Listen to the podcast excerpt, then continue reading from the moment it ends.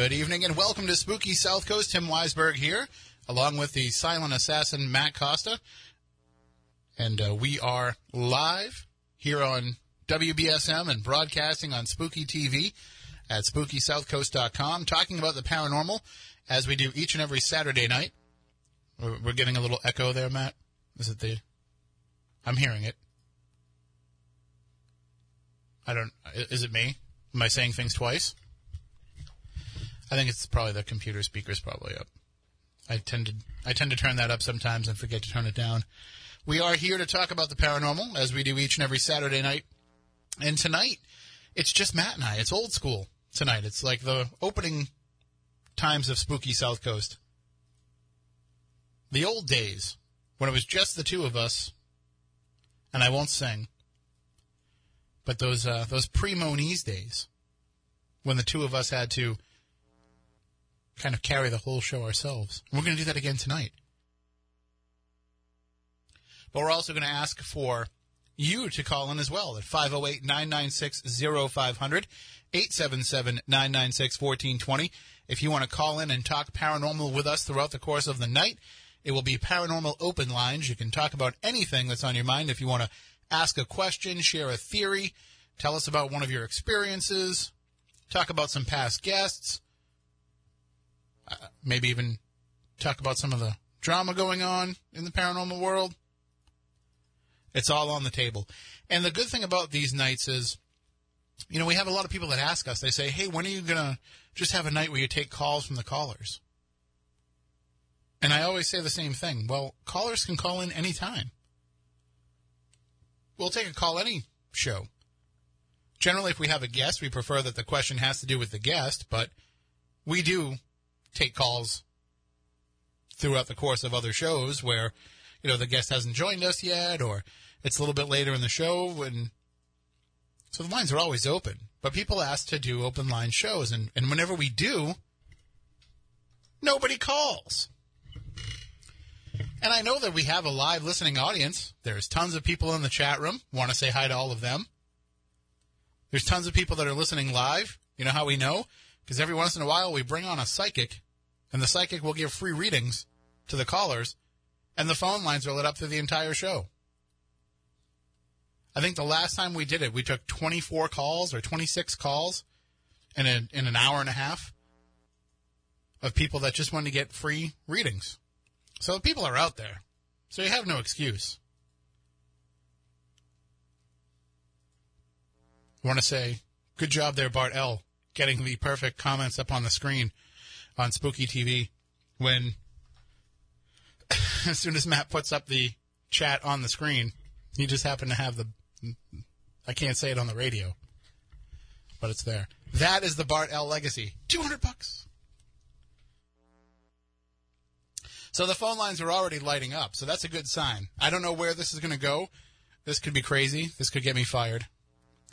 But let's uh, let's start off by taking some calls right at the beginning here. Good evening. You are on Spooky South Coast. Good evening, Tim. How are you? Good. I uh, I was just getting to bed and I turned your show on and I said, "Gee, I should give him a call," uh, because um, I've recently come into a lot of money for one thing, and uh, I'm thinking of purchasing the Lizzie Borden house. My younger sister wants to have a bed and breakfast, take over the bed and breakfast there. So uh, we'll have to get in contact so you can do some uh, ghost hunting there. I heard you found a few spirits. Oh yeah, I've, I've uh, investigated there quite a bit over the years. Uh, I don't know if, if it's necessarily for sale. Uh, I know. Oh, yeah, I heard it is. Uh, well, they just the it was the other house was for sale, uh, Maplecroft, which is Uh, the one I'm talking about, I don't recall where it is, but I think the address is on Second Street. That's 92 Second Street is the original Lizzie Borden bed and breakfast. That's the Right, house that's- where where the murders took place. Right, that's the one that's supposed to be up for sale. Uh, I know that it's here's here's what's been going on. Uh, I can give you a little bit of a recap. Oh, that's good. Is last year, uh, well, earlier last year or late last year, I should say, uh, the owner of Maplecroft, which is the house that Lizzie Borden purchased after the trial, Right. uh, right. and, and where she lived, and that's on um, why am I blanking? French Street. And so that house was privately owned for years by a, a man named Robert Dube. He sold it to Christy Bates a few years ago, and she started the process of renovating it to turn it into a bed and breakfast. She ran into all kinds of problems with going up against the city and trying to get approvals and all this and that. It was just a, a huge headache for her. So she wanted to get out from under it, and she put that house up for sale. And then the people who own the Second Street home where the murders took place, Right. they're the ones that actually purchased Maplecroft. So now they own both houses. Oh, because I got online because I saw it in the paper, and the one on Second Street. Um, in fact, I got I went online and I looked at all the photos that it it had 245 photos of the inside of it, and it was very interesting. Uh, I like I like the antique furniture and uh, the whole setup is like So that was that was probably the the the Maplecroft house. Uh, the- no, this this was the Second Street house. That seems odd because uh, I'm I'm pretty. I mean, I know that you know they're, they're business people, so I'm sure they would be willing to to listen to any offer. If somebody came in and blew them away with an offer, naturally you're going to listen. But uh, from what I understand, I there's saw, I saw it in the paper for a little over eight hundred thousand. that was definitely the Maplecroft house. Then No, no, that was the, the Second Street. the Second Street house is uh, is I believe valued at more than that. Well, that's what they were asking in the paper. Uh, about how long ago was it in the paper? Um, I want to say maybe, maybe three or four months ago, because I've had my eye on since I've been since I'm coming into some money. I've had my eye on different properties, and that's what I wanted to do for my younger sister, because Well- she wanted to open a, open a bed and breakfast. Are you on Are you on Facebook or have access to email or anything like Um, that? I I do, but I don't use it because the uh, the amount of money that I'm coming into, um, I've only limited myself to phone calls because uh, my my winnings have come up on the computer in my email, and I've had calls from hackers and telemarketers, and so I've limited myself to uh, three people I contact. One is an FBI agent. The other is a corporate lawyer on Capitol Hill, and the third one is the manager of one of the sweepstakes companies that I won. And those are the only. If I receive calls, I check those numbers, and if there's any number different, I hang up on them because they told me that I would be barraged with phone calls, which I have been. So is, is this is this the same gentleman that um, that calls in during the week and is and, uh, has been having the issue with the Publishers Clearinghouse? Uh, I didn't have an. Well, I did have in the beginning an issue with them, but I have won, uh, which I'll be collecting next week, June first. I'll be collecting over a hundred million dollars in two cars. Well, I'm, I'm glad that it worked out because I know that And- you, you were having some issues. Uh, no, the well, the issues I was having were on my end. I have bad Okay. credit, and when they attempted to make my delivery, um, I have a negative bank account balance, so they couldn't deposit the certified checks. So that got held up, Hmm. and it, I'm getting I'm getting my pension uh, the last day of the month, and I'm going to clear up my bank balance, and I've got another um, the corporate lawyer and uh, the FBI agent. Uh, they went through about a week and a half ago. They indicted about 20 people because I, I had sent money, and they were supposed to send me in good faith. They were supposed to send me like uh, they had checks and cars. Well, they were supposed to send me a car. So there was something like 20 people indicted, and uh, I've got a. I can't go into figures, but I got a big litigation against the government for holding my prize. Yeah, it seems. I mean, hey, my bank account's negative all the time, and my paychecks still go through. So I don't know why there would be a holdup well, for that. See, see, they go through, but I haven't had an opportunity to replenish my account. And I had I was sent a check from my pharmacy uh, because they overcharged me twenty dollars, and I went to have that deposited, but at a different bank, and they said, "Oh, we can't deposit this because you got a negative balance." Hmm. That's weird. So I'm learning a little bit about banking too. yeah, I get. Well, I guess you have to if you're going to come into that much money. Yeah, and um, uh, I'm going to be getting other properties. A, a very good friend of mine, if you want some really old properties to look for ghosts, because he told me it was uh, haunted. He used to live on uh, Mill Road near the sawmill in Acushnet. Mhm. One of those houses, I think he said, was built in 17 something. And when he was living there, he said that he felt it was haunted because he hears certain noises different times of the day, and things would move in the house. So that it's one of these uh, old uh, Revolutionary Days houses that might have a lot of spirits in them. I think there's a lot of places like that around here, especially in that area. And I Oh, think yeah. that the, um, you know, the Acushnet River is something that's charging up a lot of that paranormal activity because Oh. running water will power up, you know, it, it charges up the ions in the atmosphere, and that certainly will help power up some of these hauntings. That's why we, we always say places that are like near running water will have more activity, and uh, the, the Acushnet River certainly seems to be powering up a lot of the places that are in that area. And I, and I was kind of disappointed in myself because I wanted to go when you did uh, down at the Fort Taber and Fort Rodman. Mhm. Uh, because I heard that was really spectacular, and I wanted to go there, and I didn't have a chance to go there that night. You did the the ghost hunt there. I heard that that was very interesting. It is. It's it's one of my favorite places to investigate, and I've had some of my strangest experiences there.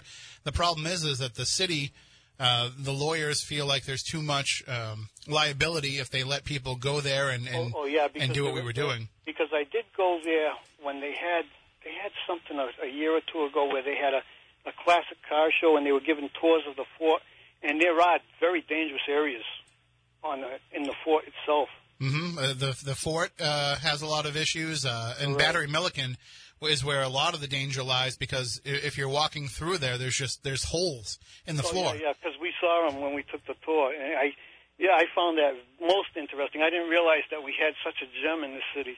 Really, we really do. But the problem is, is every time they try and take, because for those of you unfamiliar that are listening uh, around the world, uh, Battery Milliken is this battery that's at Fort Rodman, Fort Taber here in New Bedford, and it's basically somebody dug out inside of a hill and, and built a battery inside of there where they used to store munitions. And so it's been falling apart over the years and it's turned into a place where uh, homeless people go in and hang out, drug Right, addicts go yeah, in and hang out, teenagers go in and drink. And so it's, there's broken bottles. It's just a disaster. And they've been going in there and trying to clean it all up and paint it and paint over all the graffiti. And every time they do, people Yeah, just break in again and do it again because nobody has put in the money to actually secure it so that they can keep this kind of stuff from happening.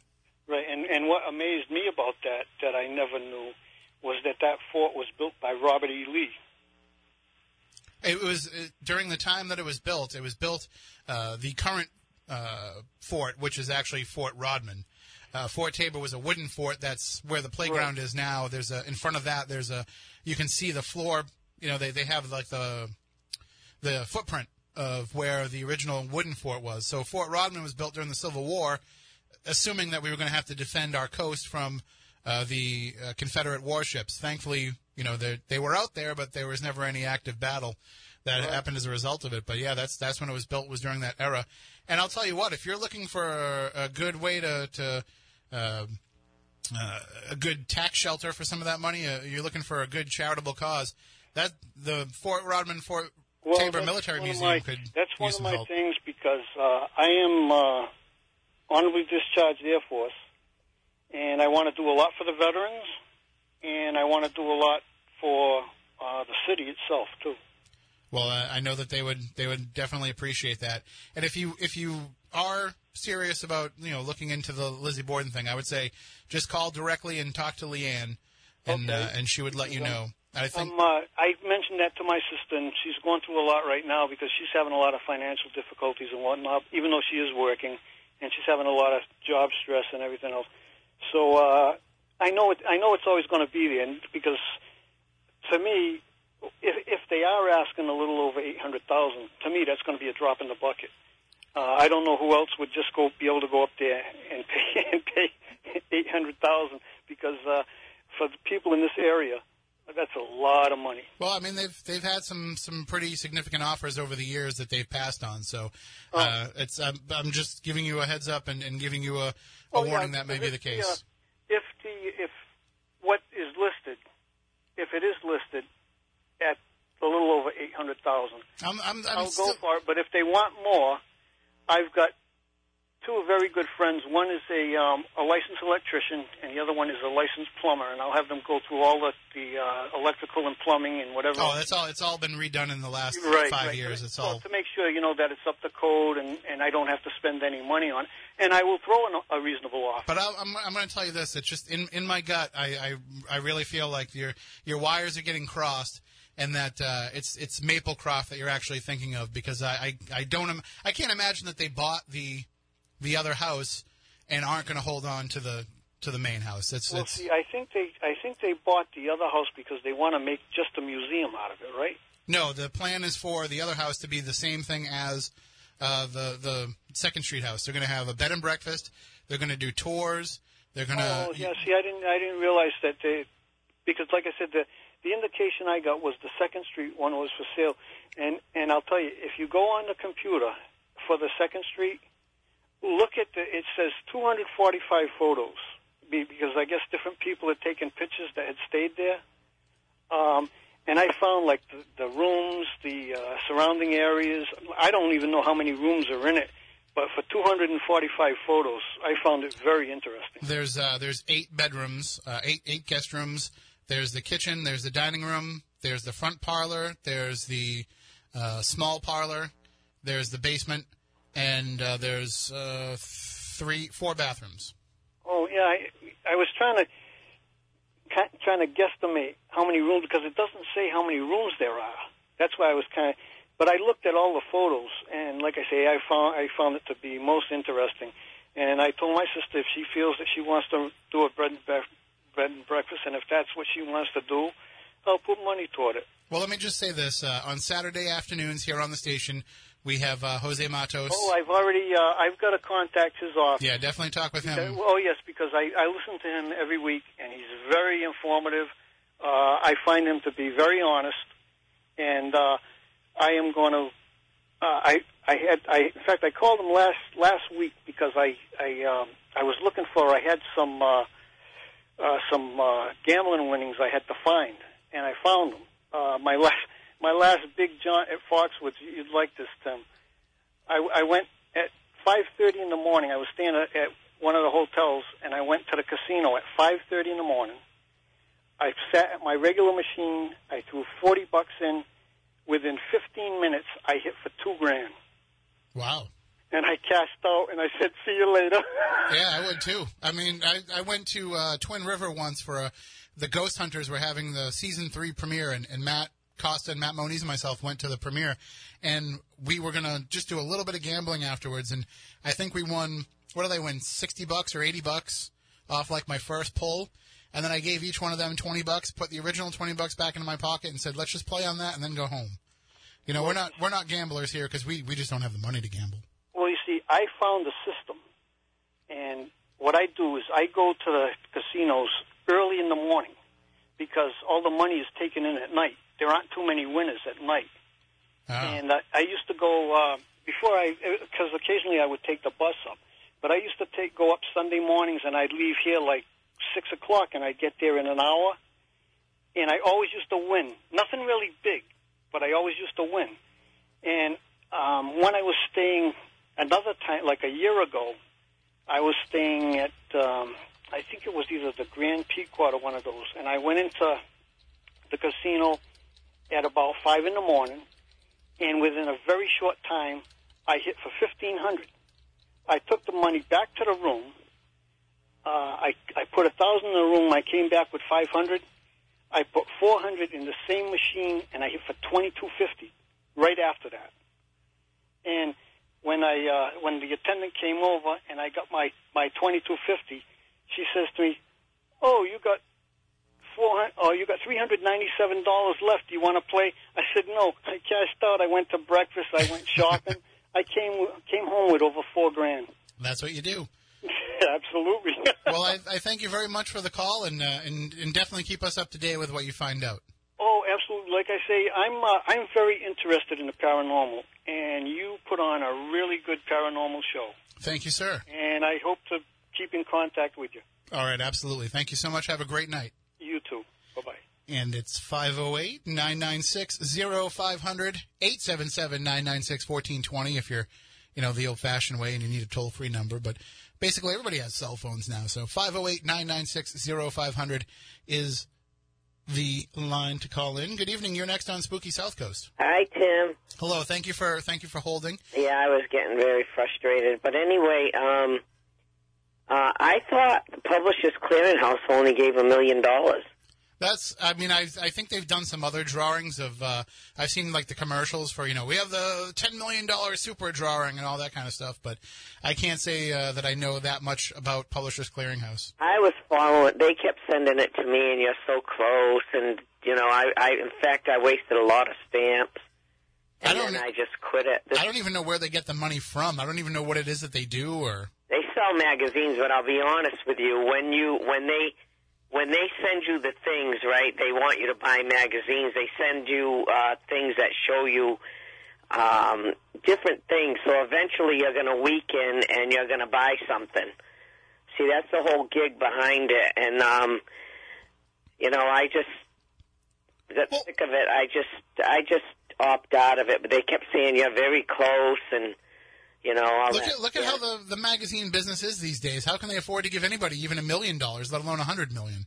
You know, magazines have gone from you used to go out and buy a Rolling Stone that was you know uh, 80, 90 pages long. Now you get it; it's twenty five pages long. You know, there's just magazines have either gone by the wayside or they've gone digital or they've had to cut themselves down in half. I used to get ESPN the magazine, and I stopped getting it because it was coming to my house half the size as it was when I subscribed. Yeah, there's a lot of some of them. I like Vanity Fair because um, they don't have a lot of. Um, uh, they have good. It's not fake news, and they have good articles that you can read, and they don't have a lot of that advertisement.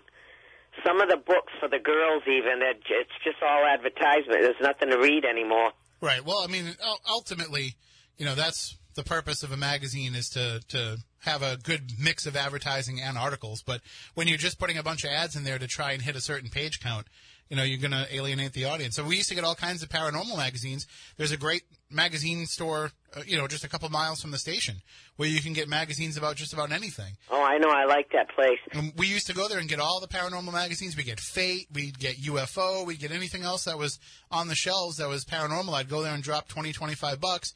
And then it just became not worth it anymore because the magazines were getting so cut down in, in what they were putting out there. Tim, you know what I wanted to ask you?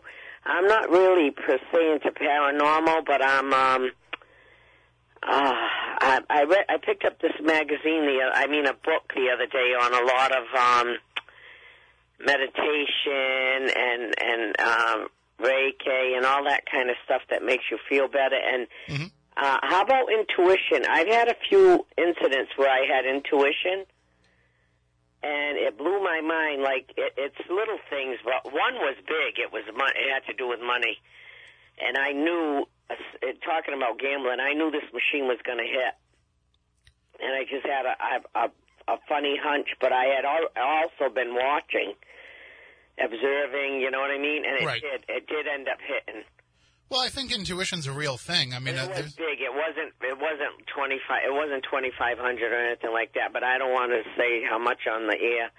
But another thing is, I wanted to ask you about. Another time, I was saying to my friend, I says, you know, I never see frogs anymore ever around, around, and uh, you know, this day I kept talking about frogs and stuff. Do you know when I got home, I almost died right in front of my gate. At my feet was a frog hmm.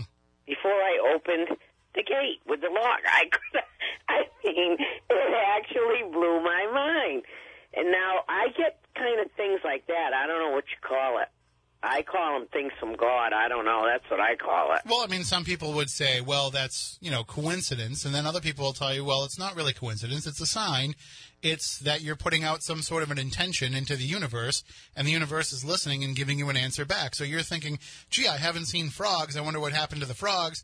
And the universe says, I'm going to put a frog in your path to let you know that the frogs are still around, and that no matter what Alex Jones says, they're not turning gay. Does that happen to you too? Yeah, no, I, I've that kind, and but there is some sense of when you pay attention to things more, then you will draw them forth a little bit. So let me give you an example.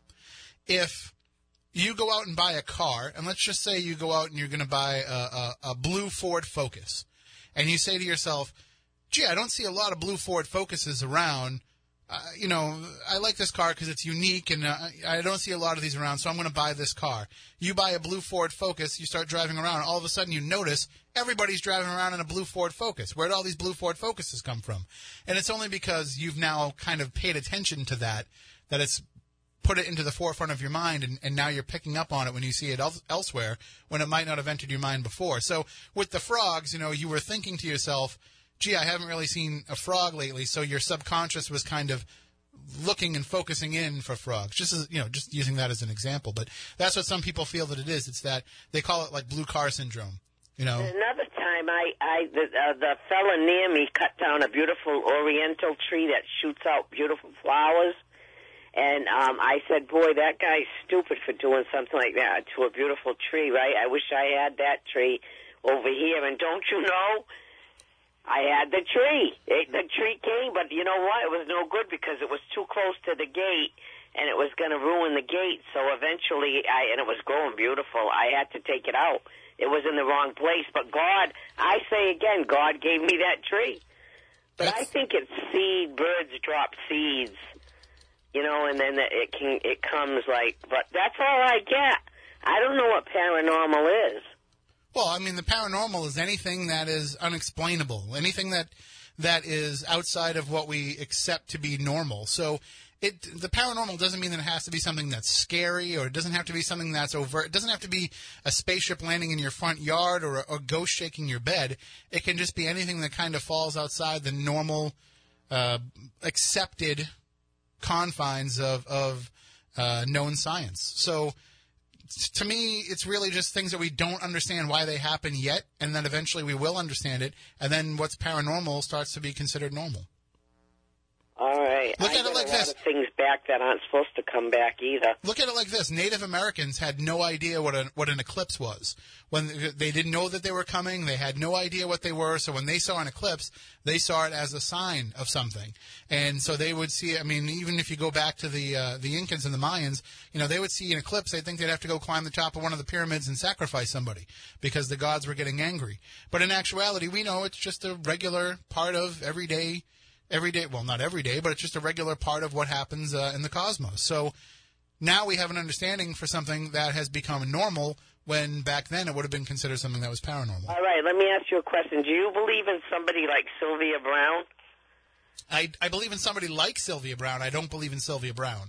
But it's, in other words, psychic is considered paranormal, right? Kind of. Yes, and, and my normal co-host Stephanie, who's not here tonight, is a psychic medium. So she's opened my eyes to. Uh, I was very skeptical of people that have those abilities for a long time, and just in knowing her and seeing her work over the years, she's opened my mind to the possibility that not only is this real, but it's something that we could all do if we all knew how to how to focus in on it like she knows how to. Oh wow! So what she does that for a living? She does, yeah. She has a she has a place. She has her own shop in, in Mattapoisett where she does readings and she teaches Reiki and she has all kinds of different uh, intuition classes that she teaches. Uh, but she also does do you know readings for people as well. And I've you know I've never had her give me a reading because she's my friend and I don't want that. Just like I wouldn't ask my friend if my friend was a carpenter, hey, can you come and build me a deck? You know, it's the same same thing. You're my friend. I'm I'm not friends with you to get free things out of you. So I've never had her give me a reading. But what I have had happen is I have had to you know text her for something or send her a Facebook message for something, and she will send me the answer to the question before I've sent her the question. Oh. So I'm thinking to myself, I better text Stephanie and ask her this, and she'll just send me a message that says, "Yeah, okay, I will." So your your lines crossed. It's I, she can read my mind. She tells me. Yeah. One other thing before I hang up, you know when you talk about the the Fort Taber, when you say the Milliken, is that that big brick building that's empty and there's nothing in it? Well, they're all empty. So there's you're talking uh, you're talking about the one. Milliken is inside of the hill in the back. Now that one, I think I know which one you mean. I saw a pheasant come out of there once, That's quite possible. But I never went near it. But I've walked by it. That's the only one I see that's round. The other one, they made like steps into it. right. That So building, that's not really, really a building anymore. Did you notice that? yeah, there's there's a couple. So when you pull into the parking lot of Fort Taber, uh, into the park of the the parking lot for the park, you know you'll see the the community building on your right, and then the military museum on your left, and then the parking lot, and then there's the big fort with the lighthouse on it. That's Fort Rodman. And then in front of that, there's a couple little batteries. uh, Battery Walcott, I think, and I forget the name of the other one. But those are very small little batteries. And then as you walk along the path and you go by the water treatment plant and you're heading back toward, uh, if you were heading back toward uh, West Rodney French Boulevard and back toward the the uh, SMAS building, Yeah, that one I know. There's a big one, right? yeah, there's that big, big, big one that's inside the hill. So there's like all the trees up on top of it, and uh, and there's supposed to be a fence in front of it, but people keep cutting down the fence. I hate to ask you this. I don't know if I should ask you on the air, but when they found a person hanging there one day, I was trying to figure out where the person could be hanging. He was hanging from a tree on, on top of the battery, on top of top of the battery Yeah. there, where there were trees, because there's trees there. So when I went around there, I said it had to be over there because I I used to walk on the the beach side too, Mhm, Yep. And I says, where the hell could this have taken place? I was trying to figure it No, out. it was it was on top of Milliken uh, in one of the trees up there, because there is a path up there. You can you can actually walk up on top of the battery, and there's a walking path that goes all around the whole top of that hill. And so Oh. there's trees up there, and, and the the person hung themselves from one of those trees. Actually, the last time I was there, because we used to be able to do ghost events there, we can't anymore. Uh, but the last time we were there, and I was walking through with Stephanie through Battery Milliken. Uh, with permission, I, this is the part of the show where I have to say, "Don't go there. It's trespassing. You know, the city will sue you. You will go to jail. All you know, don't don't go in there. It's it's just don't." But we had permission, so while we were in there, you know, she becomes so overwhelmed because there have been a lot of deaths associated there. There have been people who have gone in and overdosed. There have been homeless people that have frozen to death. You know, they, they do pull bodies out of there from time to time. So she's gone in there and been pretty much overwhelmed by the amount of different spirit energy that's in there, all kind of rushing at her at once. Is there bat? Is there bats in there? I've never seen a bat in there. I wouldn't be surprised if there was. But uh, you know, I've been in there and I've like you know yelled down the hallway, and I've never actually had anything come out come out flying at me. So, but it would make sense that there is bats and other animals living in there because for the most part, it's it's open enough for them to get into it, and there's tunnels underneath too. So it could be that if there are bats, they could have gone underneath into the tunnels, uh, and that could be where they're staying. So what's in that big building though? On that that that's uh, it's made of brick and it's uh quite dilapidated, and you can see in it if you you look. But With the windows, and you're talking Yeah, yeah, right on the one, water. That's big. It's closest to the water. What's that's in there? that's Fort Rodman. So there's there's nothing inside of there. Uh, they do open it up a couple times a year for some of their events. I think they're going to be opening it up this weekend. Is there for- rats in there? No, that's there's, there's the top of it's totally wide open. There's like a, a lighthouse on it, right? right the light. I've been up inside the lighthouse. Uh, I've been all around the inside of that building.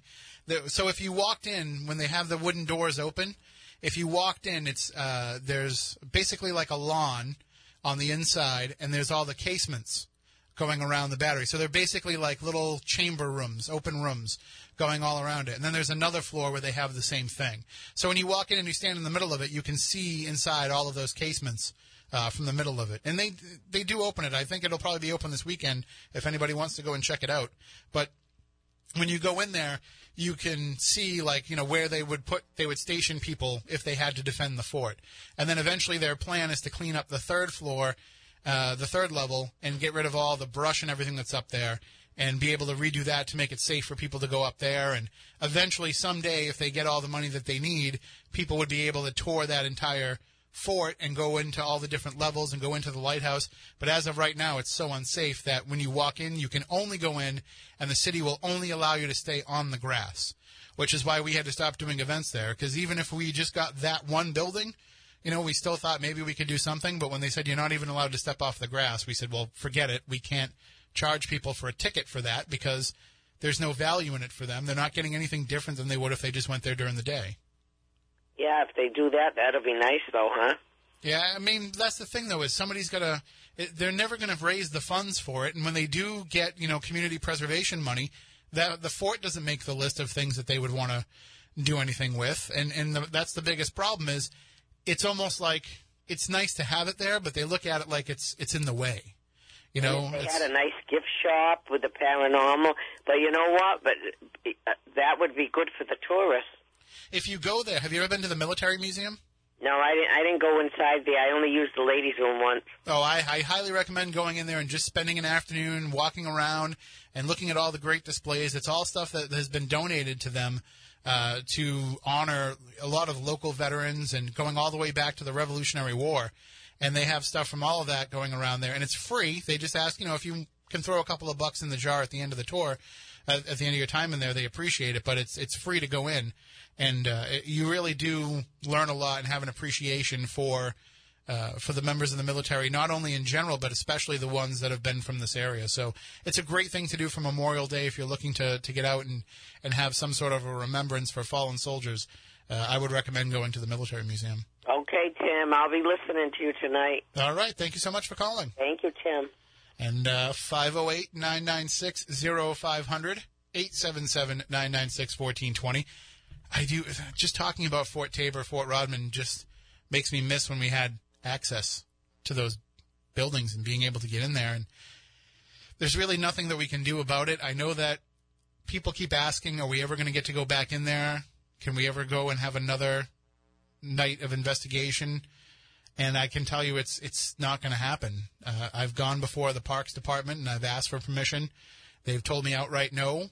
They actually told me that we never should have been allowed to do it in the first place, even though we've done we've done what like four or five events there. I think Matt, and they told us, yeah, you know, we didn't know that you were doing any of those, or else we would have told you no then. So that's where we stand with those, and it's a shame because it is a lot of history for this area that needs to be appreciated. People don't understand the fact that during this, they think that, you know, being up here in Massachusetts during the Civil War, there wasn't any danger being up here, that all the battles were fought further down south. But that's not the case.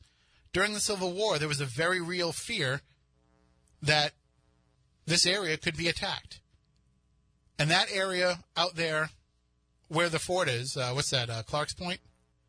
That area was farmland for a long time.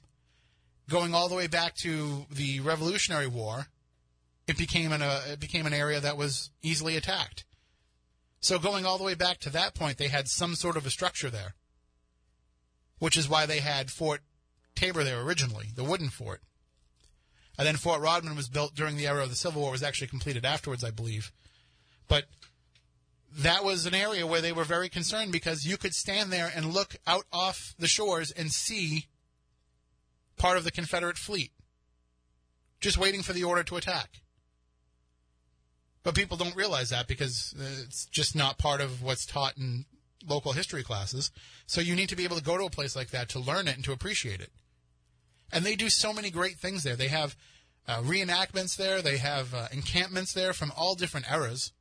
So they'll have Revolutionary War encampments, they'll have Civil War encampments, World War One, World War Two, and you can go there and it's like you're live it's living history. You can go there and actually watch battles and talk to soldiers and they're you know they're they're role playing, they're pretending, they're they're acting, but you get that living piece of history. And it's it's something that is a, a very special, very unique thing to be able to offer in this area and I just wish there was more of a concerted effort on the part of the city to keep funding those type of activities. And I know that money is tight. You know, what they really need is a, a nice benefactor. Maybe somebody's getting $100 million from Publishers Clearinghouse. They need somebody like that to come in and say, let me help you. Let me help you get this to the way that you want to have it look. Because right now they won't let anybody in because of the dilapidated shape that it's in. But if they could secure Battery Milliken, if they could, if they could make structural improvements to Fort Rodman, then we could open it up and it could actually be something that would be a, a tourist destination because you can go there and spend the day and go to the playground. You can get ice cream. Uh, there's a, an ice cream shop there. There's the military museum. There's the beach. So this is a place where you can go and spend the whole day and you can go and have all different kinds of fun. Bring your rollerblades, your bike, whatever. There's the walking path that goes all the way around. It's a beautiful location, a great place to spend a, a nice day. But it's a shame to go there and only have to look at these structures and to not to be able to get inside of them and to, to understand and to appreciate the history involved. Next Saturday night, we have an event at Fort Adams uh, with uh, Bright Bright Star Promotions has an event at Fort Adams that Stephanie and myself will be at, and that's a great example of how you can get into a fort that has been rehabbed and has been taken care of over the years, and now lets people in for tours and they have weddings and all different kinds of things that go on. And there's still some tickets available if you go to Bright Star Promotions online and, and get your tickets. But that just shows you what Fort Rodman, Fort Taber could be if somebody could just come in and give them what they need to make that happen. 508 996 0500. Good evening. You're next on Spooky South Coast. Hello. Hi, you're on the air. Hey, Tim, it's Kirsten. How are you? Good. How are you? Good. I'm with Ross. We're driving home from my friend's house. Oh, hello. Hello to both of you. Hi. Um, I just we heard you talking about um, Fort Taber, and my dad is part of a um, like a like a former tankers group. It's called the um, USABO, the United States Army Brotherhood of Tankers. Um, and they restored that tank that's that's there at Fort Taber. Oh, they have the t- the Tiger tank there. Yeah, the Tiger tank, the Operation Tiger there. So, have you ever? I heard you talking about like the um, the military museum there. I mean, have you ever done any sort of events around that tank there or anything? Oh yeah, when when we have done our events there, we've had um, you know how we break everything down into zones. So we we we try to have different zones for people to rotate through, so you don't have you know 50, 60 people in one spot at one time. And so the military museum is is one of the zones, and when the people are in the military museum, they will go out and they'll you know investigate around that tank, and they always get you know weird EMF fluctuations around it. Uh, they'll they'll have all kinds of um, uh, EVPs that people have caught around it. So there's definitely some sort of an energy attached to that tank. Yeah. And I've I've written about it in my book. I've, I wrote about the people will see the spirit of a, a mechanic working on that tank. Well, that's interesting. So, but there's all kinds of things that are seen down there in, in all different areas of the park. So it's not surprising to me that the, the tank would have energy too. Yeah. Just I think it's a really interesting little little part of that whole that whole park there. And, and that's that's another thing too. Like people will just walk by that tank on their way to the beach, or or drive by it on their way to the beach, and not even know what the story is behind it, or mm-hmm. or understand about you know exercise tiger. Like they they don't know any of that history if they don't have a reason to get out of the car and, and go into the museum or go into the fort and learn these things. Right. I, I never would have any idea of that except that my dad had restored that tank with his with his group. And that's that's just a shame. How, how's uh, how's things going over at the uh, plantation? Oh, it's great. I do. There are some. Um, I, I have had some paranormal experiences there. Um, my grandmother has has visited me at the plantation a few times. Wow. So I mean, and, and people say, well, you know, Plimoth Plantation, that's a place that was built, you know, not that long ago. That is, uh, you know, just is a teaching tool. It's not actually, you know, the real houses the Pilgrims lived in, but that's a real land that the Pilgrims lived on. Oh, definitely. Yeah. I mean, their um, their their fields that they that they planted in would have extended to that area um, easily. Um, it's it's just there's so much history in that area. I love it. So I do have uh, communications in with the folks over there to get an event going. Uh, Excellent. so hopefully they uh, basically we're just waiting back to to find out what the cost will be per person and to see if we can work out all the financials. But even if I don't get to get in there for an event, I'm definitely going this year for the traditional Thanksgiving dinner. Okay. Yes. Have you have you had a chance to enjoy that yourself yet? Um, I do some of the harvest dinners that they have on the weekends there. I I work the Thanksgiving Day, but I haven't done the Thanksgiving dinners there. See, I want I want that one where they cook it like the Pilgrims would have. Yeah. So the harvest dinners.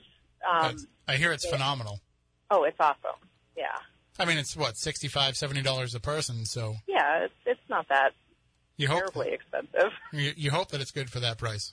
Right, and then you get you know there's a few of us pilgrims that that join you, and um, we we chat with all of you, and we sing songs and and just and give you like the uh, the old pilgrim experience. Well, you know that if I go there, my I'm going to try and make you break. I'm going to make you All break right. character. All right, Well, the challenge the challenge is on. it is on. All right. Well, uh, and tell Ross that we say hello, and, and we'll we'll see you guys soon. Definitely. Thank you. All right. Have a great night. You too.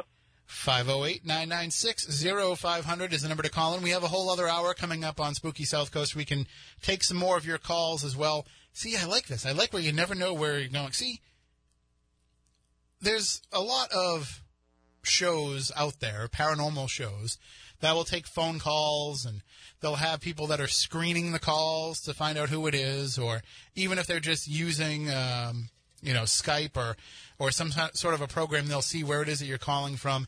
And uh, I really I don't like that. I, I don't like when people say, "Oh, we've got somebody calling in from the six one seven area code right now. Who could that be?"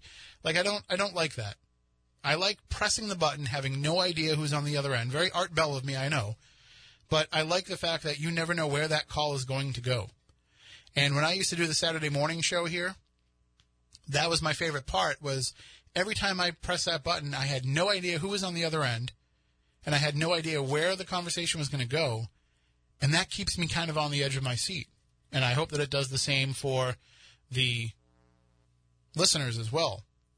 So I don't have any way to know who it is if you're calling in.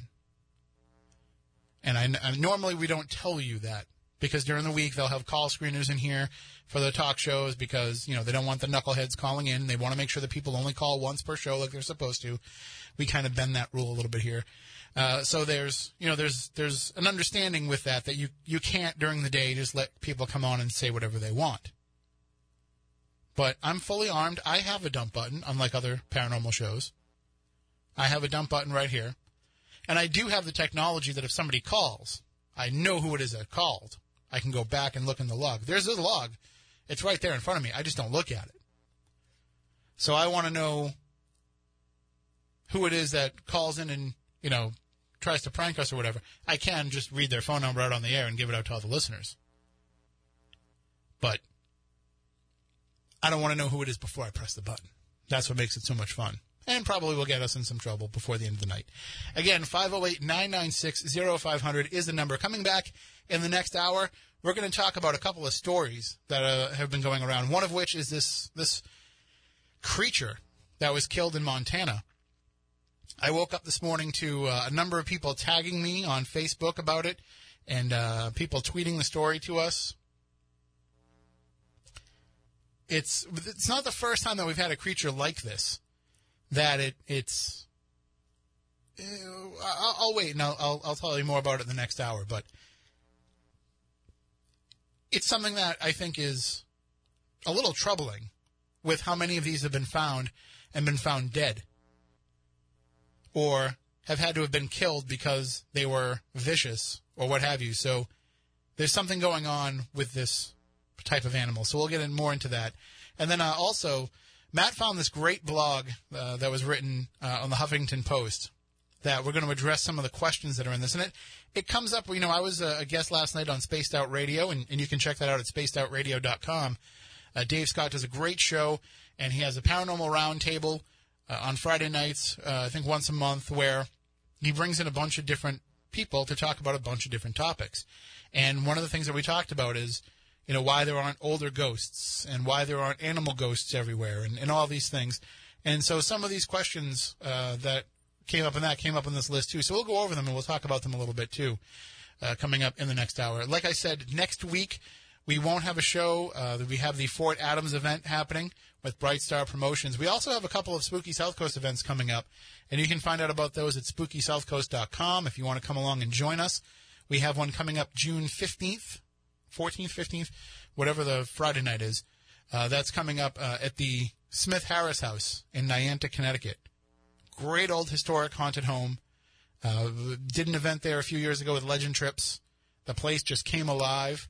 So we're going to be going back there with a very small, intimate group.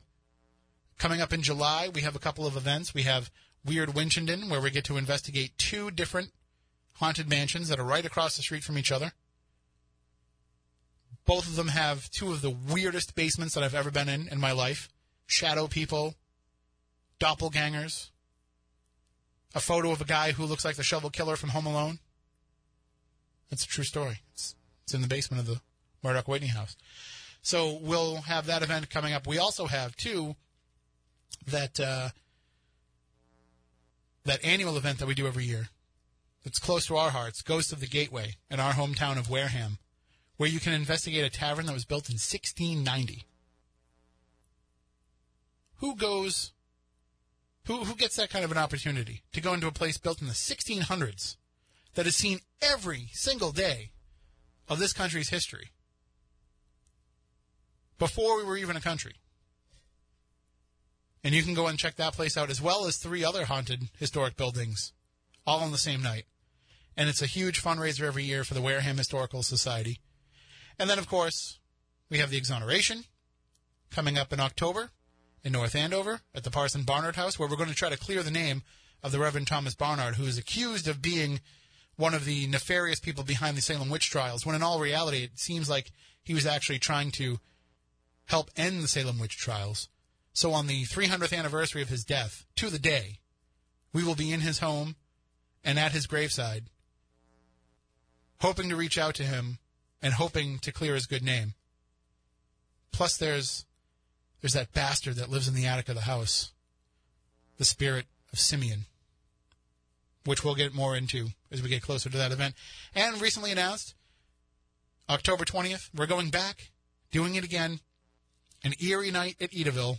We'll be going back to Edaville theme park, Edaville Family Theme Park in Carver, Massachusetts. We will take the train ride. We will investigate the museum building. We will investigate the Midway with all the rides that have come from other amusement parks. We will investigate the woods where Native Americans have long reported strange experiences. And we'll also get into the suicide house, the house where three different people have committed suicide over the years. That will be torn down. It's going to be torn down eventually as they're adding more things in there. And each year, we get told this could be the last year you can investigate the suicide house. So we don't want to mess around. We want to get in there and make sure that we can do it one more time.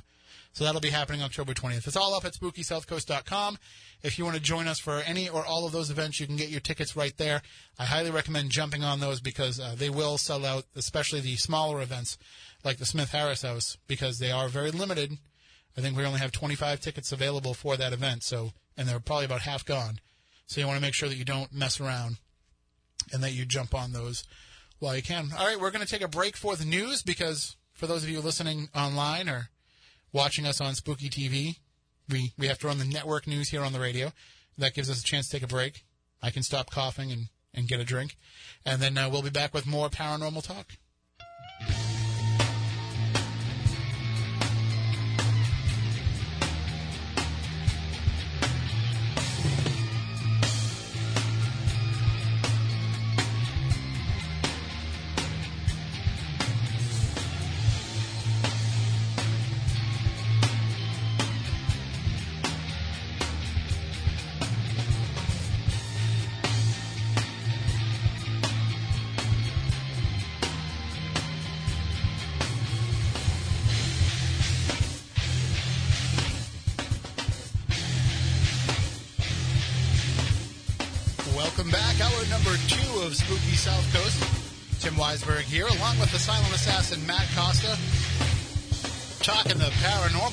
We do here on Saturday nights. Live here on WBSM, as well as on Spooky TV at SpookySouthCoast.com. If you are listening to the show, wherever you are, then you can also watch the show wherever you are. Live on Saturday nights on our YouTube channel and at SpookySouthCoast.com. We have the chat room bumping there. I want to say hi to everybody that's in the chat room. Uh, we've got people in there having a blast, and you can join them every Saturday night while the show is live. But I know a lot of you catch us later on, whether it be on our YouTube videos or on our podcast, which can be found anywhere podcasts are found. You can find Spooky South Coast. Over 530 episodes over the past 12 and a half years are all waiting there for you to download free of charge. No subscription, no uh, no per download fee. It's all right there. It's all free. We foot that bill for you, and believe me, we foot the bill because it's all on us. Most of what you see here, a lot of it is all on us. So uh, we've done that for you, the listener, to enjoy. So check it out. Uh, but you know, we do like to tell you about some products now and then that we get excited for, and uh, one of those products I'll tell you about in just a moment. But uh, I do want to say too that we've we've been very honored over the last few years to have been on the Dark Matter Digital Network And uh, we want to say hi to everybody that listens to us via that way. I know that uh, Keith's done a great job of putting our show up every week, even the weeks that we take off because we have different events or different things that are going on. He always makes sure that he gets a show up there for the listeners on Dark Matter. So thank you, Keith, for doing that. And thank you to everybody that listens to the show that way. And uh, we, we, we really appreciate the fact that people want to listen to us. So we'll never lose sight of the fact that we are doing this show for you, the audience. We're not here to talk about ourselves. We're not here to, in the wrestling parlance, put ourselves over.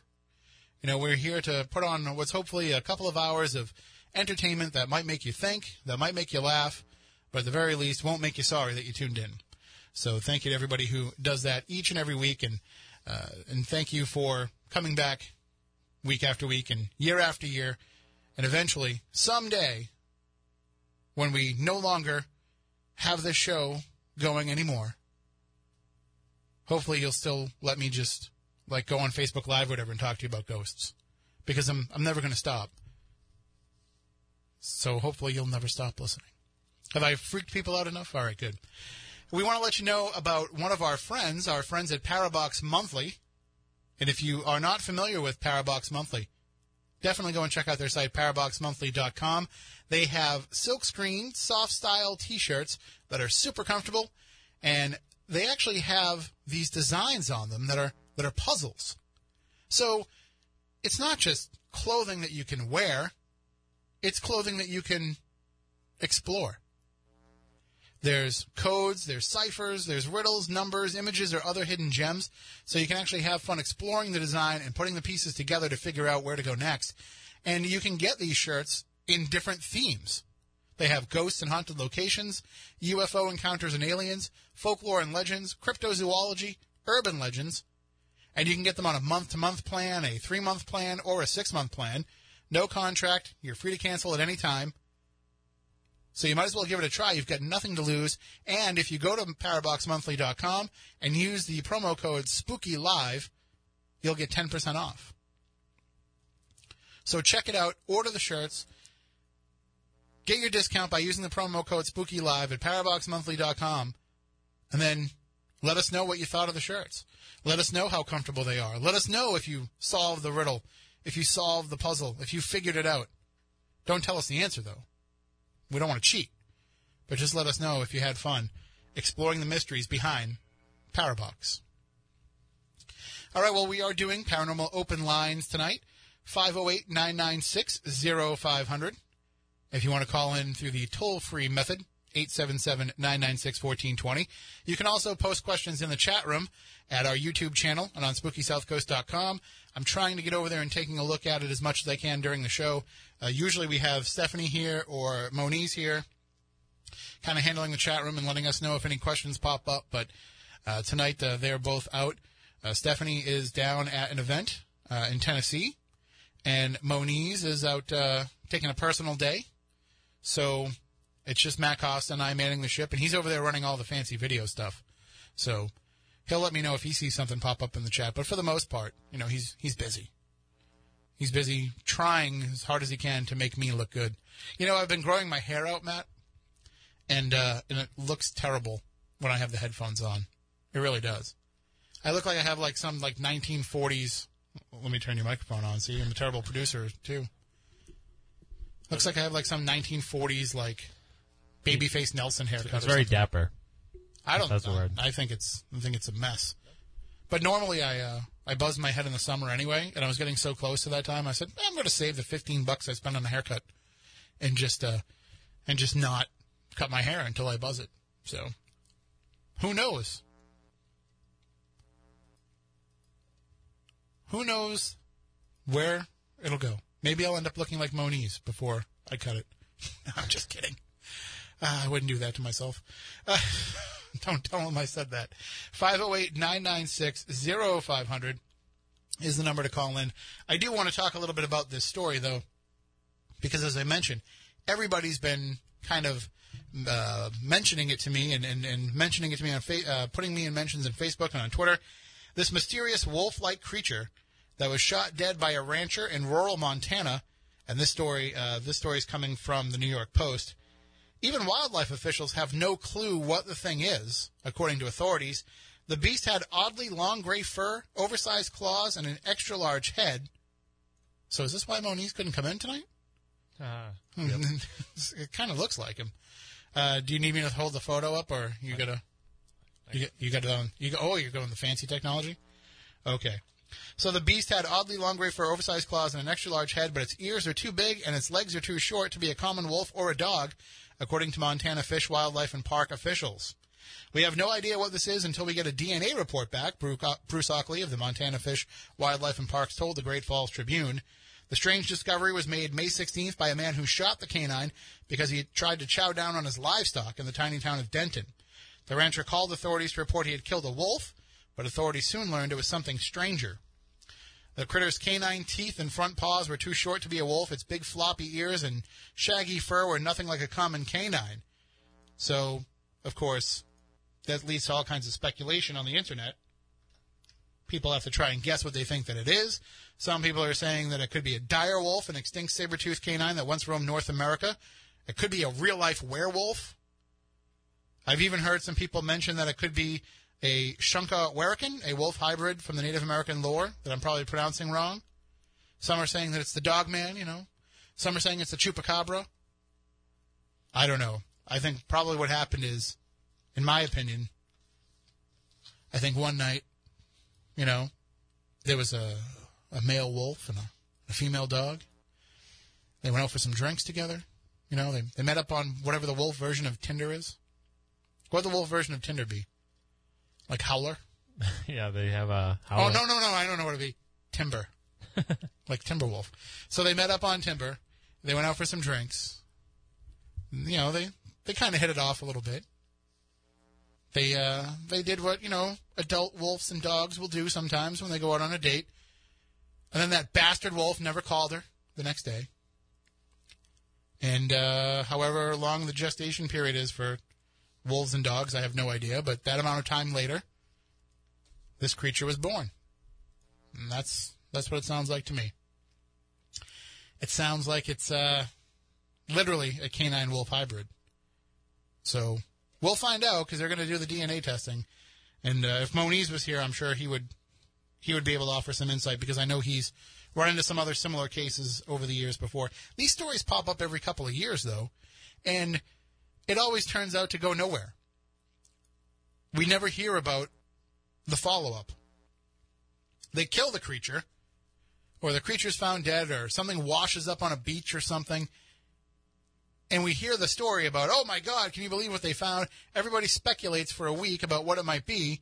They say, we're going to do some DNA testing to figure it out for sure, and then we never hear the follow up, which usually leads me to believe that it was probably something that was far easily explained far more easy to explain than some of the theories that are put out there. So, if it is a werewolf or a dog man or a chupacabra or any of those kind of things, I'm sure we'll get a follow up story. But if we don't get a follow up story, I'm just going to assume it was a, a dog wolf hybrid. Usually, this is the time where, you know, people tweet the story to Loren Coleman, and Loren Coleman writes back, it's a dog wolf hybrid. Which is, you know, kind of cool, but it's certainly not strange. We have friends who claim to have dogs that are part wolf.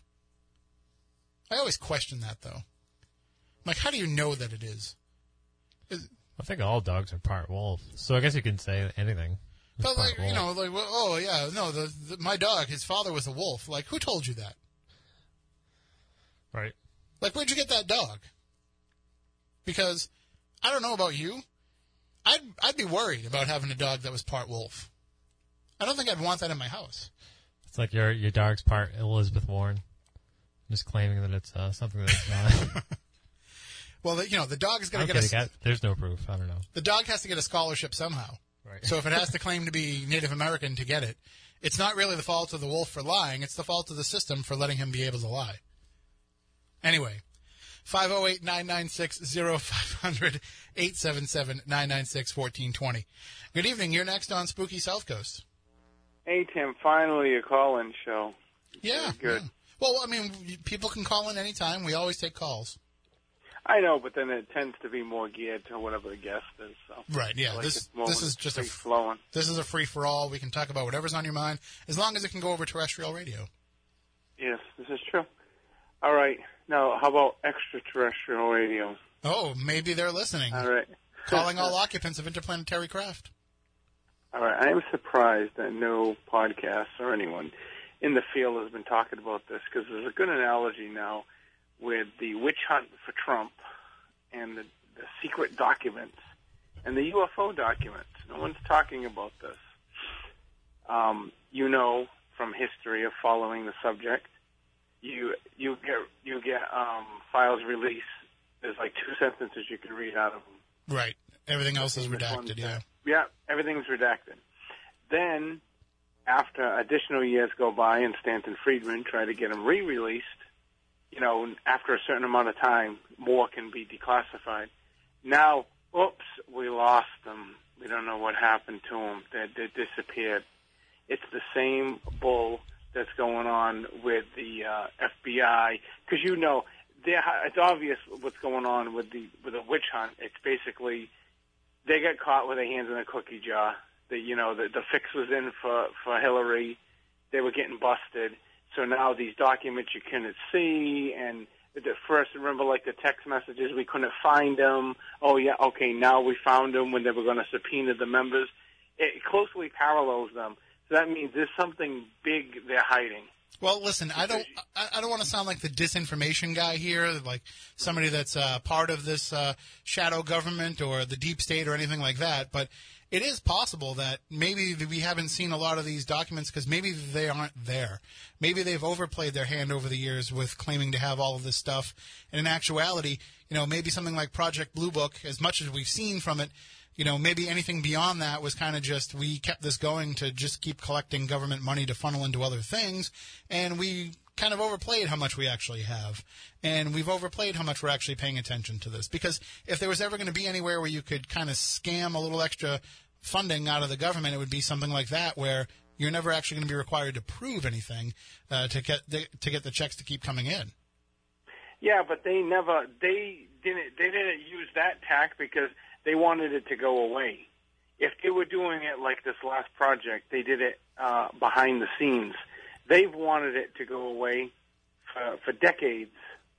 In in the 50s, in the 40s, when that memo came out saying that they were interplanetary craft, the General Twining he refused to accept that. He he made them rewrite it.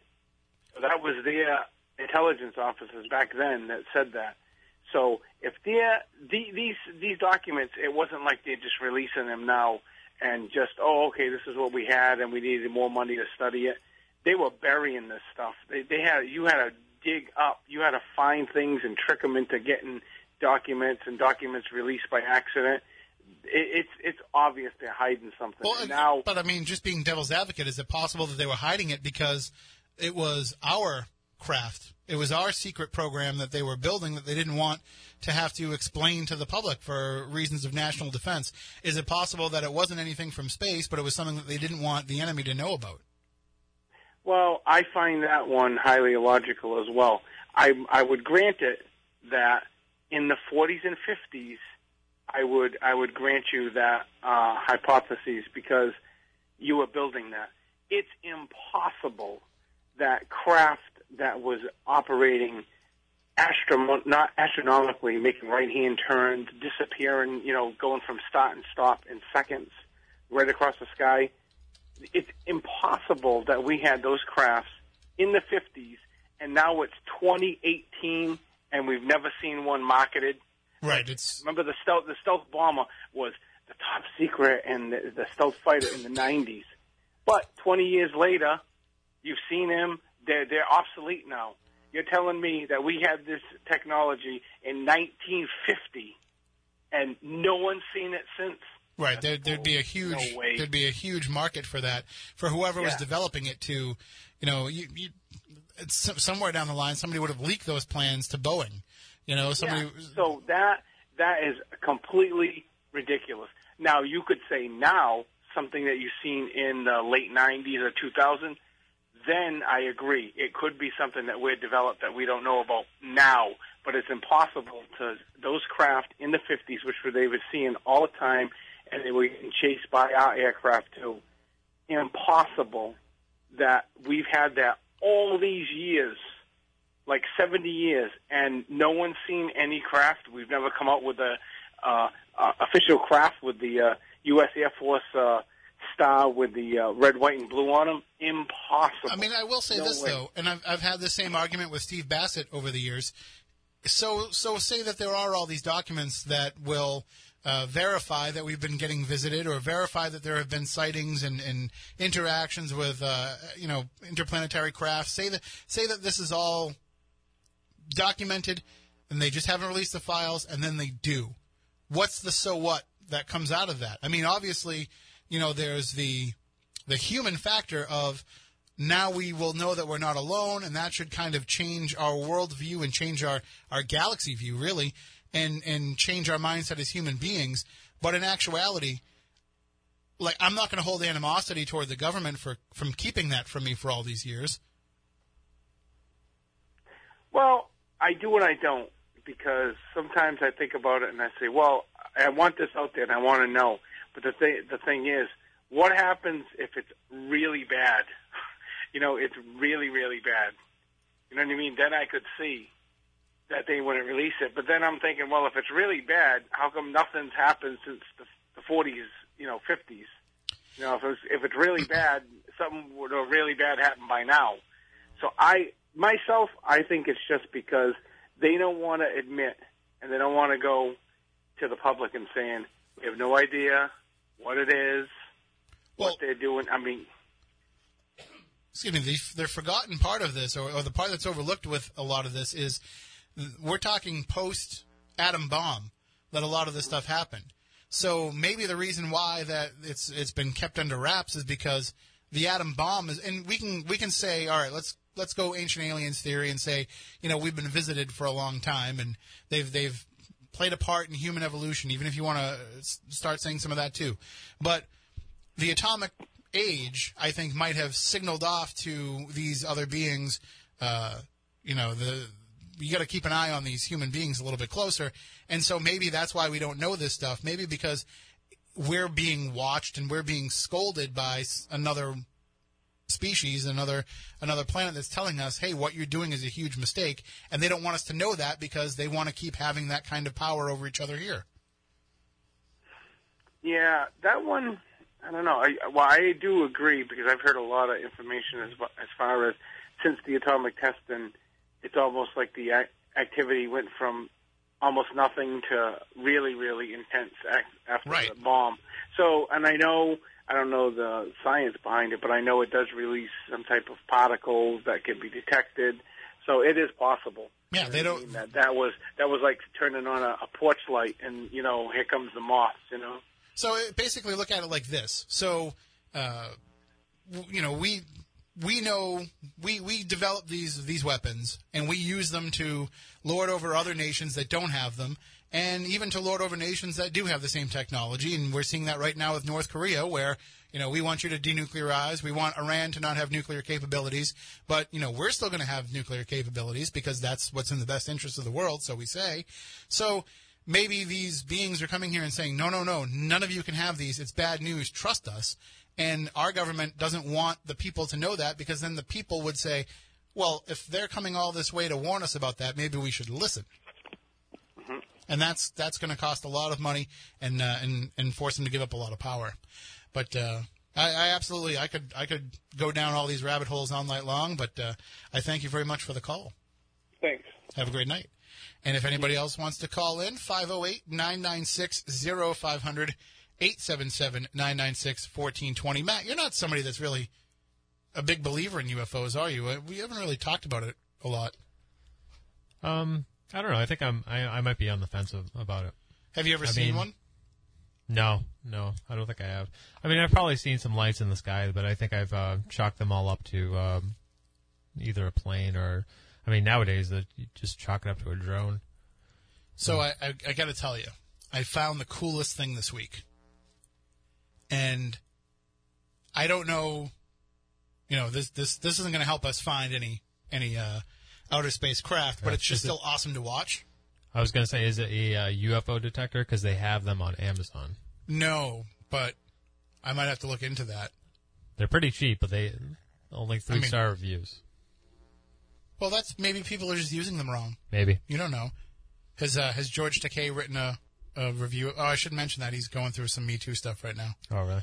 Yeah, but uh, you know, once I start reading the funny reviews, that's when you know they'll it'll start to blow up a little bit. But I, I might I might get a UFO. To, if somebody, whoever's making them, if you're listening, if you want to send us one, uh, we will certainly, or so, we'll we'll certainly try it out. Can't guarantee you that uh, we'll detect anything, but we'll try it. No, this is actually an app that allows you to watch from the International Space Station. Oh, really? It's a free app. I mean, it has a little ad at the bottom of the screen, so you can pay like ninety nine cents or $1.99 to get the full version. But I'm cheap. But you, it has uh, an HD camera, I think, on the back end, and an SD camera on the front end, and it also has access to the NASA feed from the ISS. And it, um, there's some videos of them doing like spacewalks, and there's a live chat room in there that you can join in. Oh, that's the UFO detector. Yeah. Oh, that obviously that just looks like something that would definitely detect UFOs. Right, totally. It's not something that would just like light up occasionally for no reason. Uh, but so the the ISS app allows you to to watch at any given time. Now, when it's nighttime, where the space station is flying over, you can't really see anything. So Right. it's not worth checking out. But it will send you an alert when the ISS goes into daylight, so that you know, like at that point, you can go in and, and check it out. And it's it's hmm. just it's fascinating to watch, and it's really peaceful to watch too. And you can see, and they show you a map on one side, and then the video feed on the other, and you can open the video feed up to the full screen. But you can see like when it's flying over your house, and it's really cool that you can see it and then go outside and watch for it. Because you know how you can see oh, the, Oh, yeah, cool. the ISS Yeah, flying yeah. by, so They're it's just uh, they're just riding a Tesla around the ISS. Is that what they're doing? Maybe. It's uh, it's absolutely worth checking out though, and uh, you you can download it for free from your app store. I have it on my phone, and I've been opening it up constantly uh, since I downloaded it the other day. 508-996-0500. Good evening. You're next on Spooky South Coast. Good evening, Tim. How are Been you? Wanting to call for a while. Well, thank you for doing Listened so. Your show for the last six months, I think. I'm out in the west here. I'm actually in Montana. That critter you got, that's a hybrid. I've seen those before. I used to hunt a lot. Sorry, my throat is a little dry from a cold. Same here. But uh, uh, I I wanted to say to Mac, I guess I can tell you, I didn't believe in UFOs either up until July fourth, two thousand ten. Uh, seven people, one of them being the mayor, um, were standing outside uh, at a little barbecue thing, and I just happened to look over somebody's shoulder, and I said, "What is that?" And it looked like a long cylinder. It was white, and I went and got my binoculars out of my out of my truck because I hunt quite a bit, so I carry them with me. And this object was a cylinder, uh, like a tube, probably 150 feet long. Uh, I'm estimating because it was about 4,000 feet from us. Okay. And we know that because we were at uh, 4,500 feet elevation, just below a 6,500 foot peak. And this thing was about twice the distance. Uh, well, it was like, you know, the same amount of distance above the peak. And we watched this thing go by, and I couldn't believe it. I was like, what is that thing? It was about 35, 40 feet in diameter.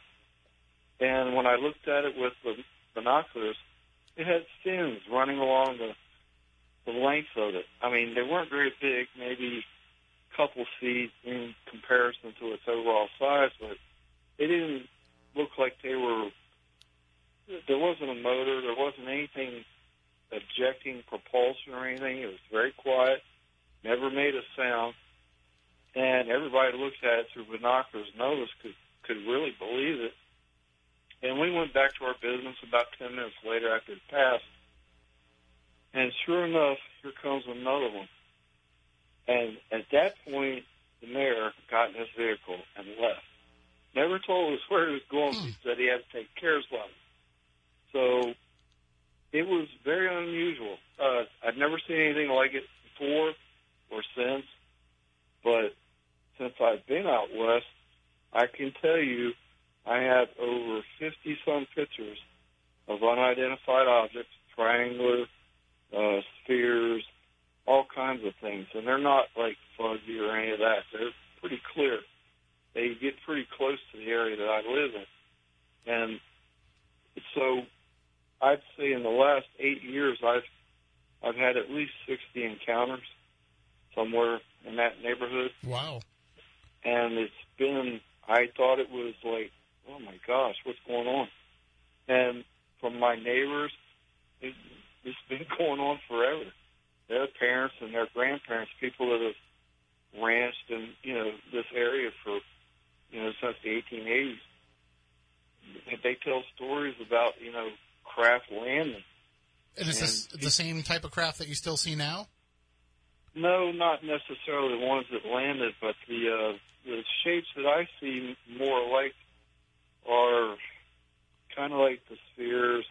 And I'm not talking like a you know a little dot. I'm talking about a 15 to 30 foot across, sitting about 500 yards off the ground, and nothing coming off of it but light.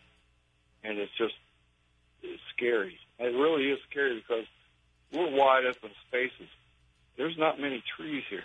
Right. So there's not exactly anywhere to run to when you encounter something like this. You come over a hilltop and there they are. It's like you almost kind of like slam on the brakes and want to spin around and leave. But uh, everybody here, and I mean everybody, hardly anybody really talks about it because everybody's kind of encountered them. But there's a lot of a lot of activity in northeast Montana, and it seems to come from our south and west.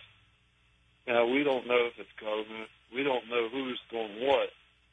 But if we have something like that, uh, they're really holding back a lot because it's it's unbelievable that something that large. Usually, they're anywhere from 100 to 200 feet across, and the, even the triangular shapes are about 200 feet across. And you said you, a- you have photos of these? Yeah, I have a photo of it actually approaching towards where I was in my backyard, uh, and I took a snapshot. But then the power started going out in town, and I just kind of like, whoa, what was that?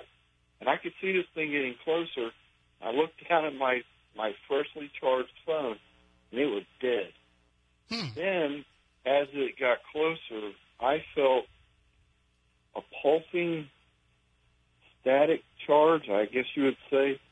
I don't know how to explain that, but if, if you could ever have that tingly feeling come in waves, it it uh it, it really makes you wonder, you know, what are they doing and how are they doing it? And of course, I'm I'm just one person out here, and I know that other people have seen it. Very few people talk about it, but I can walk up to almost anybody in this town and say, did you see anything here lately? And they could tell me, oh, two weeks ago or a month ago or whatever. And it's, you know, it, I've just kind of stopped getting surprised anymore. Well, yeah, when you when it's that frequent, sure. Um, if you would feel comfortable, could you send us those photos? I could send you some of them. They're like on four different sources. Okay. I've got them on laptops. I've got them. I had them on old phones that I updated and saved on the laptop. And I have other phones that I still have that uh, I'd have to download them over to the laptop to give them to you. But uh, I think one phone, the one I'm actually using, has a few on it. Yeah, and anything anything you can send to us uh, at uh, you can send it to me at tim at spookysouthcoast.com and and we can actually you know show it to some people who might be able to tell you if it's similar to what's been seen other places or uh, if they have any idea of any you know um, known uh, Earth-based craft that it might be related to or anything like that. I mean, I'd, I'd love to show it to my co-host Matt Moniz at least and get his take. Hey, no problem. I'll send a few of them here uh, in a few minutes, and then y'all can kind of like speculate it like I have. I I really can't tell you what they are. I wish I knew, but I can tell you this: none of them make a sound. none of them eject any kind of propulsion, no trails, anything behind them, nothing. Or at least nothing I've seen. Wow. I've seen them during the day. That's very interesting stuff, and uh, and I look forward to checking those out. Thank you for calling us and, and sharing with us. Uh, no problem. Thank you. All right, take All care. 508 996 0500 877 996 1420. Good evening. You're next on Spooky South Coast. Hey, good evening, Tim. Been a long time. Yeah, how you been? Uh, wait, wait, uh, going through a lot. Lost a relative a couple of months ago, just kind of bouncing back. Sorry to hear that. I went down to Point Judith Island today with a Fisherman's Memorial. There is next to the lighthouse. Mhm. And I had a good old fashioned mason job, but I double sealed it and I put pictures and stuff of the different captains that were in my family. And this brother had fished. He had never been a captain. And I threw it out. The, cur- the current was going right to left. Wind was coming straight in. And inevitably, in about 20 minutes, it worked its way 50 feet offshore. Oh, I was like so touched. And then I just came in behind this gentleman. Um, where, where was it he said he was from? Montana. Okay, up in Montana, yeah.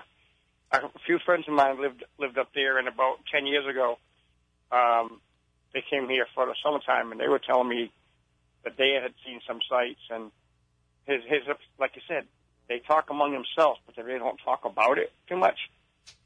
And he said, "It's this kind of weird feeling. It's almost like no one's going to believe us." hmm And uh, but I was great to he- I was great to hear that he's going to send you some stuff to have it checked out. Yeah. remember about eight years ago, I think it was, there was a um, Delta flight out of Boston, out of Logan, going to Toronto, and on the right side, about 20 minutes out of Boston, um, it, I, I remember it making the news, and like you were saying, it was in the news, and all of a sudden it wasn't. There was a couple of former and current military men and a couple of Air Force men, and they all said um, they brought to the attention of the stewardesses without getting everybody upset. There's something trailing us, and that's not a military jet. We know what military jets are. And they went and told the captain. The captain called um, back to Logan and up to Toronto to see, to basically ask, "Are you monitoring anything close to us?" And then they had to say it two or three times. And then they said, "We we believe there's something a couple hundred yards to our right, and no matter which way we we turn our course, it stays at that same place." And then so they were going to send up jets. And moments before the jets got in the area, they just went straight up. Oh, wow. And that was like eight years ago. And it was a it was a Delta out of Boston going to Toronto. I, I don't remember hearing about that, but then again, I don't remember what I ate for dinner an hour ago. So, yeah, there you go, there you go. but I'm sure if I do some some uh, research, uh, do some Google searching, I'll, I'll find it. Or Yeah, and and especially when when when you know there's former or current military people and they're saying yeah, they know by speaking out of uh, quote unquote talking crazy, they're going to get booted. And then the other side is that you get shut down. Massport never made a statement. Massport referred it to um, to national and then to the military, and they said because the military had sent up a jet at request, everything was turned over to them, and so that was I saw it like two or three different times in the Herald and in the Globe. Well, those I mean, those are the stories that always get my attention. Uh, is when you have somebody that that knows more than we do about what could be up in the skies, and they're saying, "Hold on, wait a minute." That's you see, you have an Air Force fighter jet. Guy saying that is not a jet. Right. Well- nothing that I know. or an Edgar Mitchell who's up in space and says, "Now wait a minute, I know all the stuff that we have in our program, and this thing that I'm seeing out the window is not anything that we have." You know, those those are the people that I tend to, to perk up and listen to. There's there's so many reports that you get of UFOs that uh, you know people just don't realize. You know, it's a plane and they just saw weird lights on the sky and didn't know what it was. But when you have people that know the difference and can tell the difference, and they're still telling you, uh, we should probably be calling this in, then that's something that I pay attention to. Absolutely, absolutely. Have a safe and wonderful weekend, my friend. You as well. Take care. Okay, God bless. 508 996 0500 877 996 1420. We still have time if you want to get involved in the discussion tonight. Paranormal Open Lines on Spooky South Coast. And uh, I want to let everybody know, too, if you're watching on Spooky TV at SpookySouthCoast.com or maybe you're listening on podcast and you've never actually experienced the video, it's not just each week that we take this show, we have the show live, and then we put the show up there on YouTube. Matt takes the time to go in and cut out little clips and to find some of the best parts of the discussion. So maybe you don't have the, the time to sit and listen to the whole show yet, and you just want to get some of the highlights from it. You can go and you can get all those clips. And if you want to be part of the show when it goes live, and maybe you just don't remember on a Saturday night to, to come into the website and to jump into the YouTube chat room on Saturday nights, well, you can get an automatic alert. Every time we go live or whenever we post a new video, you can get alerts from YouTube. All you have to do is go to our YouTube channel and subscribe. And we would really appreciate it tonight if you would do so because we're super close to breaking our next milestone with our subscriptions. So if you can go to YouTube, if you're on YouTube now watching the show, or maybe you're listening to this later on, just go and hit that subscribe button, and you'll you'll be doing us a huge favor, but you'll also be doing yourself a favor because then you will get notifications every time we go live, and you'll know every time we have new videos and new clips up there for you to check out. The other thing that you can do too, as well, is you can follow us on Twitter. You can find us at SpookySC. You can follow us on Instagram at spooky underscore South Coast. Matt puts up some great stuff on the Instagram all week long. Funny stuff. Uh, he puts up some clips up there. Uh, my favorite, uh, just some of the memes that he finds and the stuff that he puts up there is hilarious. I wish you could like re, well, you can, I'm sure you can, you can teach me, Um, you know, just re-gram out the stuff that you, uh, you put up there because there's stuff that I just look at it and, and laugh out loud. Uh, and also, I, I don't usually plug myself here, but I'm super close to breaking a Twitter milestone myself. So if you can follow me at Tim Weisberg, W E I S B E R G, if you can follow me on Twitter, you'd be doing me a huge favor because I'm just about to hit my next plateau here, my my next my next uh, big level. I'm I'm, I'm going to hit the big five, Matt. Five thousand followers on Twitter. Yeah, it's Wow. it's you know it's a big deal for me. Like you look at other Yeah, you have paranormal nine left. other paranormal nine left for Twitter. Yeah. Really? Wow, that's jumped up. I think I'm going to thank the Spaced Out Radio fans for that, the uh, space travelers for that, uh, because I think that's where I got pushed over the edge there with that. But yeah, I would appreciate it just because you know I know other paranormal talk show hosts have more followers, but they just stick to the to the main stuff. You know, they're promoting the show, promoting paranormal topics. On my Twitter, you never know what I'm going to put up there. I put up some weird stuff, some goofy stuff, whatever random thoughts are in my head, because that's I think that's what Twitter's for. You know, it's not just about promoting yourself; it's about having some fun and interacting What's with people. um, what's the story behind the uh, towel with the sunglasses? So that's a very interesting story because so you you've you've never been on a cruise, right? No, no. So and I had never been on one before. So the first time that I left my room on the first Strange Escapes cruise a couple years ago, uh, John Tenney is my roommate. And so, uh, you know, when I first got on the ship the first day, I was a little nervous because I, I didn't know what a ship, what a cruise was going to be like. I didn't know what it was going to be like to be on a ship in the ocean, uh, you know, be rocking around, and I'm a little bit worried because I've never been that far from land, you know. So uh, we leave the room. We have to go out for the muster. Uh, we we then I walk around and kind of get my bearings a little bit as we're starting to hit the water.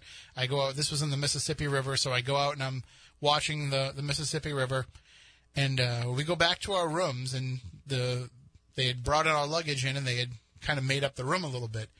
And on a cruise, every time that they come in and they give you new towels, they take towels and make some sort of a different animal with the towel. Do they really? So there's like, and they're intricate. They're really intricate designs. And then this is at least with Norwegian. They actually have a workshop the last day of the cruise or toward the end of the cruise where you can go and they'll teach you how to make the towel animals that they made all week. But there's there's elephants, there's monkeys, rhinos, all different kinds of, and, and you know we would take photos of all the different animals they would make because you'd mm-hmm. have a different one each time you came back, and they would look around the room, and they'd find different things that you've left in the room and they'd use them as props with the animals. So that was our steward Resley. Resley, Resley Tan, if you're listening, you're, you're the man. So what is this animal? That's exactly right. That's exactly the point. We have no Oh, idea what it is. it's just some weird towel creature wearing John Tenney sunglasses. Right. So last night when um, when I'm on Spaced Out Radio, uh, John Tenney saw on Twitter that we were all tweeting about it. And so he decided to call in briefly and, and join in the conversation. But he said, you know, listening to all the people that are on on Spaced Out Radio and staring at this picture of Tim Weisberg with a towel animal. it's It, it kind of looks like one of those uh, the Muppets, like the yep, yep, yep, yep, yep, yep, yep, yep, yep, yep, yep, yep, yep. could have been. Resley could have known because he knew that we were paranormal people, so he could have made that. But uh, Resley was pretty awesome. He in and I think I I know Tenney and I have told this story on the show before, but uh, for those of you who aren't familiar with Tenney Tenney's story about the elf, John Tenney has been dealing with an elf for a number of years. So- Somebody actually asked him if he wanted to go out and see an elf, and took him out to see an elf, and he saw something that he's pretty sure was an elf. And then the guy told him, like, now that you've seen the elf, you'll see elves, and elves will be part of your life. And so he's had an elf that has like done damage to his home, and he's had he's had these elf encounters ever since. And, and elves and gnomes and trolls keep coming up in his already very weird life. And so, like I said, our steward was Resley, and you know he was just a, a great guy, a great guy. So when we get back to, you know, we get back home, I wanted to look up Resley on Facebook, and I find his Facebook account, but he only has one photo. And what photo is it? Him with a statue of an elf gnome type creature. The only photo on his entire Facebook. And I just I screenshot it and I sent it to Tenney and I said, This is just too weird. And he said, Welcome to my life. Like you're you're into this now. Like you're you're gonna be part of all this now and, and it's it's been true. And of course last year when we went to Bermuda, I found the same statue. So I had to take my photo with it. So I have that up as my Facebook profile photo and, and actually we're gonna be going to Bermuda next year. Myself and Stephanie Porter, we're all going to be part of the Wicked Waters cruise, and you can get your tickets for that. You can get your reserve your room right now by only having to put fifty dollars down if you use my promo code Tim. You can use Stephanie's promo code Burke if you want, but she's not here, so I'm going to put push my promo code. If you go to wickedwaterscruise.com, you can reserve your spot to go in through the Bridgewater Triangle, uh, Br- Br- Bridgewater Triangle, through the Bermuda Triangle with us to Bermuda next May, May 2019 and uh, as part of our paranormal cruise. And you can get your room right now for just fifty dollars down by putting in my promo code Tim. So you can do that and join us, and I will take you to where the troll, gnome, elf statue is, and we can all take photos with it, and we will all send them to Tenney. Although, I'm trying to see if we can get Tenney to go. So there you have it. That's my cruise plug for the night. 508 996 0500 877 996 1420 if you want to call in and share some thoughts in the final five minutes that we have. Matt, I did want to talk about this list that you pulled out here from the Huffington Post. Uh, it's it's a little bit of an older story. It's from from last year. Uh, well, actually, two years ago, and then updated last year.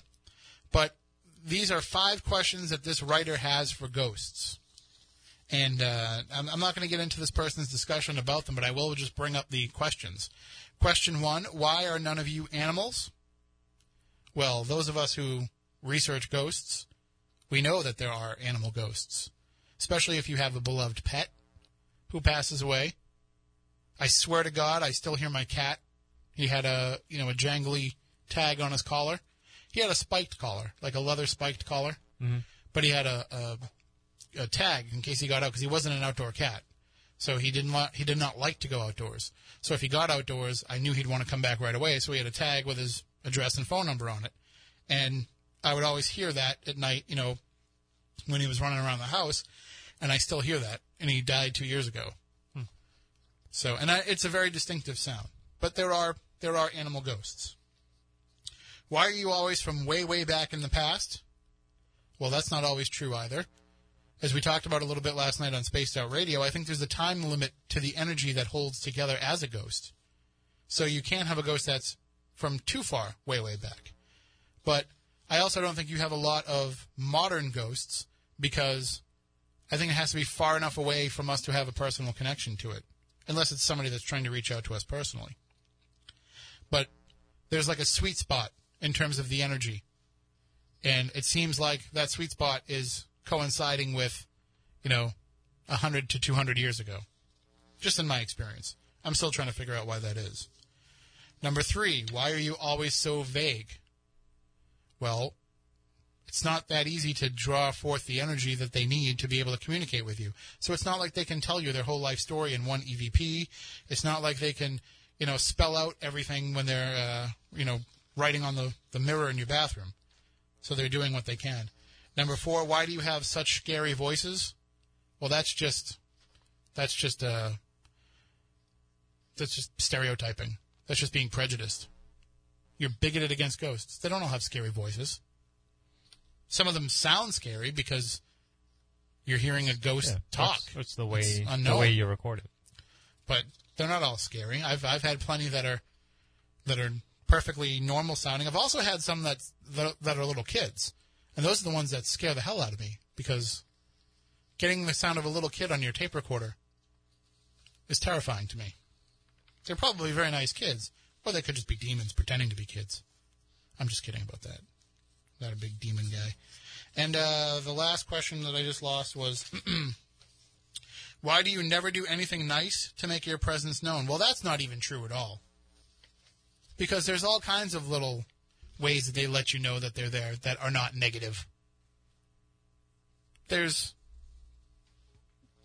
plenty of stories where they give little positive reinforcements, little positive signs that they're there.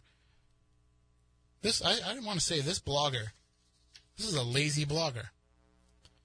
And you conveniently left the person's name off of this, so I can't trash them on the air.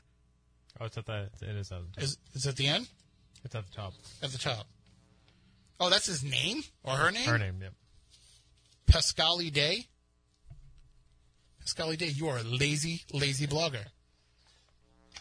If I was in charge of, if I was the digital managing editor of the person that wrote this blog, I would say, Do do some more. do some more research. research. That's garbage.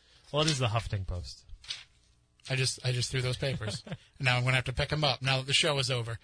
We are just about out of time for this week's edition of Spooky South Coast. Uh, as I mentioned, next week we do have that event at Fort Adams with Bright Star Promotions. If you want to come along, uh, it's a really cool place. I highly recommend it. But uh, we'll be back in a couple of weeks with an all new show. Hopefully, we'll have the Spooky crew back together. As I mentioned earlier, you can follow us on Twitter. You can subscribe to us on YouTube. Please subscribe to us on YouTube. Uh, you can also follow us on uh, Instagram as well. You can subscribe to the podcast on iTunes or wherever you get podcasts, and we will promise to keep bringing you fresh, interesting, hopefully interesting and entertaining paranormal content. And uh, we didn't even talk about snacks this week. Probably because I had some tacos before the show, so I wasn't hungry, so I wasn't preoccupied. But uh, that will do it for this week's show. Email us anytime, spookycrew at spookysouthcoast.com. Until next week, for Matt, for Matt, for Stephanie, I'm Tim. Stay spooktacular.